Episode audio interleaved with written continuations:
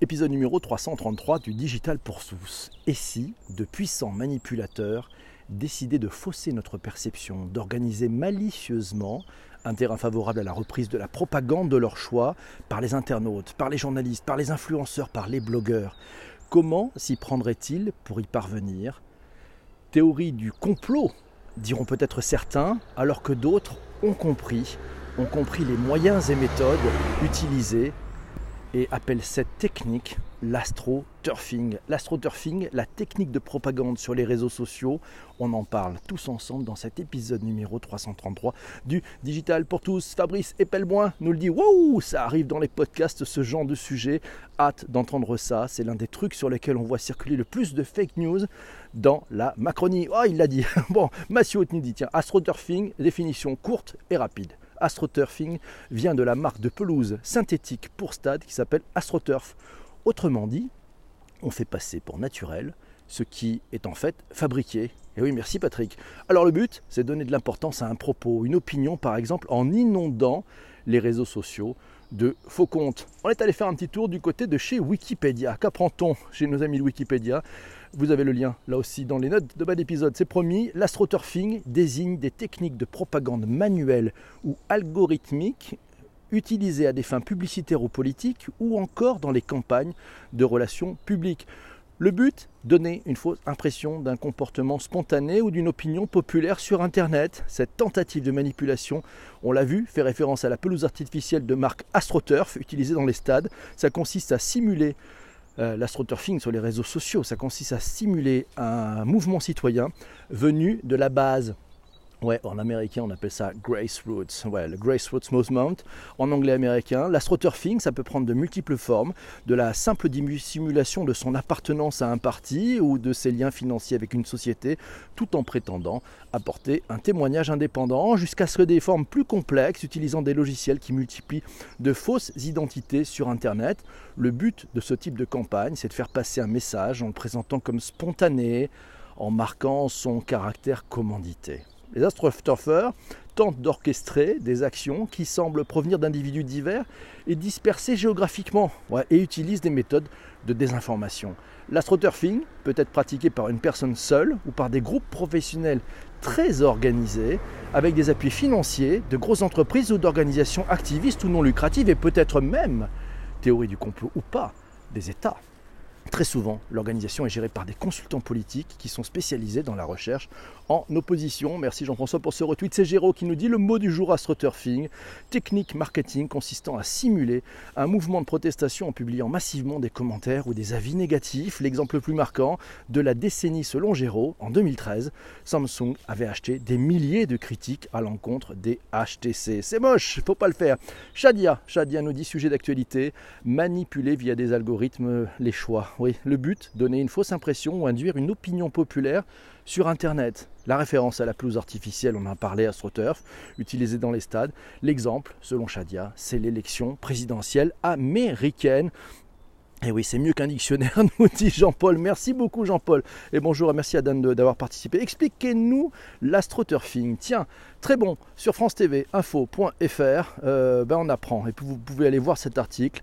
Expliquez-nous, expliquez-vous l'astroturfing. Le concept d'astroturfing renvoie au fait de véhiculer des messages ou d'exécuter une action sous un masque d'identité citoyenne, quelles que soient les techniques utilisées, manuelles ou algorithmiques, apprend-on dans cet article de France TV Info. Les chercheurs qui utilisent ce terme ont pu le faire pour désigner des actions menées par des États ou des groupes politiques pour influencer l'opinion publique, pour euh, les médias, le vote, mais aussi par des marques, le fait d'utiliser un groupe de personnes et les faire passer pour des consommateurs lambda en posant des commentaires, des avis dans un but précis comme par exemple déclencher un geste d'achat. Ça peut être assimilé tout ça à de l'astroturfing, l'astroturfing ou comment bidonner des initiatives citoyennes. Là aussi, sur franceinter.fr, on apprend notamment. Vous avez le lien d'ailleurs dans les notes de, bas d'épisode. Vous pouvez y aller sur le digitalpourtous.fr. L'astroturfing commence quand vous utilisez des techniques qui permettent de dissimuler qui est à l'origine d'un mouvement, dans le domaine économique, par exemple, ça consiste à, monter une campagne informationnelle destinée à défendre les intérêts de votre entreprise dans le cadre de la discussion d'un nouveau texte réglementaire susceptible d'avoir un impact d'un impact, eh ben cet impact sur votre activité. Et en ce cas, vous avez intérêt à faire connaître votre activité, à diffuser le plus largement possible. Eh oui, on est quand même dans un lobbyisme 2.0, on va dire ça. C'est Charles Ponsard, qui est observateur de la désinformation sur le web, qui le dit. Je le cite il y a la façon artisanale qui consiste à créer soi-même de multiples comptes sur des réseaux sociaux, les forums, et puis il y a le cran supérieur qui consiste à acheter des followers pour légitimer ses comptes, et enfin il y a la façon industrielle ou des solutions informatiques dites de persona management qui sont des gestionnaires d'identité multiples, vont vous permettre de gérer un grand nombre de comptes simultanément, correspondant chacun un type de personnalité différent et vont diffuser des messages préenregistrés sur toutes les plateformes choisies.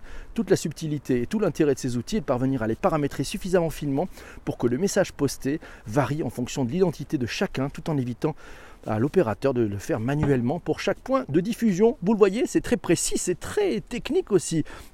C'est horrible, nous signale Sarah. Le peuple est-il vraiment si naïf? Eh ben, on peut se faire avoir. Hein. C'est aussi l'origine des, fake news. On avait fait un épisode sur les fake news.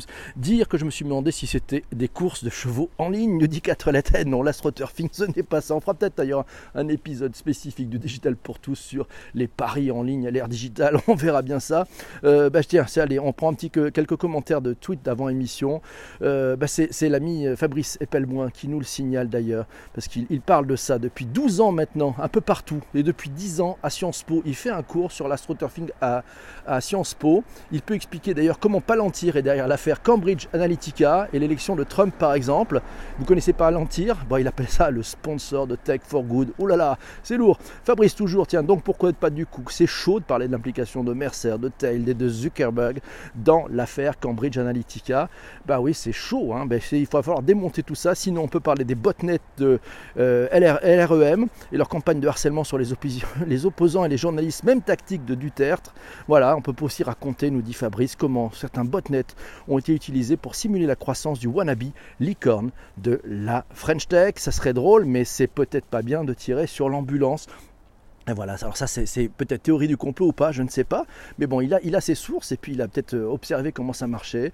Euh, voilà, c'est Jean-Emmanuel qui nous dit comment affiche de la fake news sur le mur les tendances Twitter vues sur l'ADN.eu. Il nous a trouvé ça sur l'ADN.eu. On trouve un article d'ailleurs, c'est euh, Jérôme Mani, CEO de Nitineo, qui dit méfiez-vous des trending topics. Et eh oui, sur Twitter. Pourquoi? Parce que certains petits malins ont compris que s'ils donnaient l'impression qu'on ce sujet suscitait spontanément l'intérêt d'un très grand nombre, ils attireraient le grand public, les médias. Et oui, ils attiraient l'attention des médias et du grand public. Mais qui sont ces petits malins capables de fomenter de tels projets? Ils sont nombreux, leurs profils sont multiples. Naturellement, on trouve des publicitaires. Certains se seront illustrés dans l'achat de fans, d'autres en trafiquant des avis consommateurs ou en gonflant artificiellement ses partages et ses likes. Les activistes aussi ont compris l'astuce. Fake, manipulation, réseaux sociaux. Pourquoi faut-il comprendre ce qu'est l'astroturfing? Important pour nous tous. Le même Fabricien Epelboin dans cet article des Arocs.com, c'était en 2017, nous apprend que l'astroturfing englobe l'ensemble des techniques manuelles ou algorithmiques permettant de stimuler l'activité d'une foule dans un réseau social. Simuler l'activité d'une foule, c'est pas mal comme définition. On peut commencer à parler d'astroturfing quand plusieurs personnes interagissent de concert et sans dévoiler leur connivence dans un même fil de discussion pour tromper tromper ceux qui ne sont pas dans le secret. L'astroturfing, toujours selon Fabrice Epelboin, implique le plus souvent des identités créées de toutes pièces destinées à mettre en scène des phénomènes de foule dans un environnement tel que Facebook, de façon à influencer la perception des utilisateurs de la plateforme ou à donner plus de visibilité à un sujet en fabriquant de façon artificielle sa popularité. La définition est claire et les enjeux aussi. Exploration du phénomène d'astroturfing, une stratégie de communication usurpant l'identité citoyenne dans l'espace public. On trouve ça sur journals.openedition.org. Vous avez le lien, c'est promis, dans les notes d'épisode. L'astroturfing se réalise à travers une panoplie de moyens de communication, web, documents, imprimés, et ça peut même être out of the web, exactement, création d'un faux groupe d'intérêt, sollicitation frauduleuse d'appui à une cause qui laisse entendre qu'ils sont d'origine citoyenne. Merci Laura pour ce partage et qu'ils défendent les intérêts des citoyens. Ils sont plutôt l'œuvre d'un autre acteur gardant secrète sa réelle identité, ayant son propre agenda non avoué publiquement, reposant sur de la fausse représentation.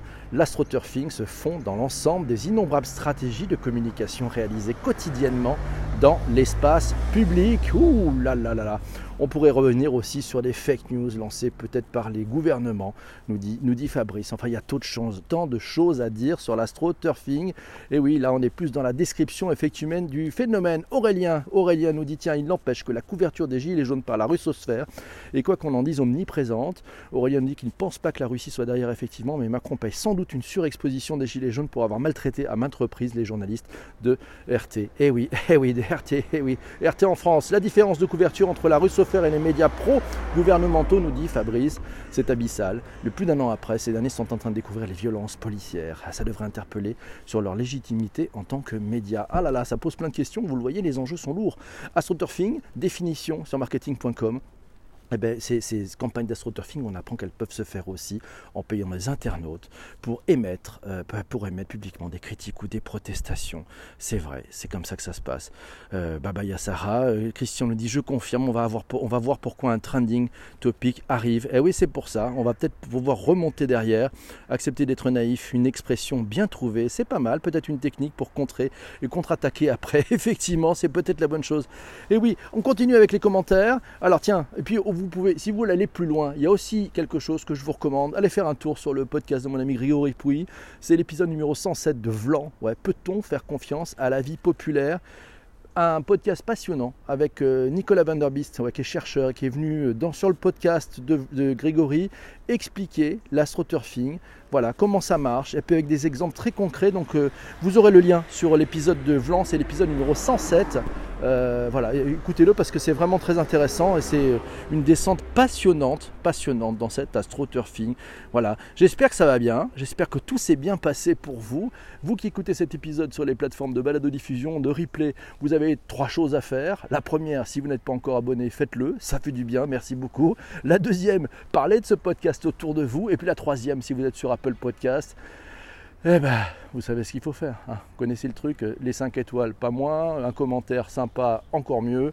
Voilà, on vous trouve à très vite. Je vous laisse parce qu'il faut que je continue la conversation avec grand plaisir avec toutes les personnes qui sont dans le direct sur Twitter. On vous laisse, ciao les amis.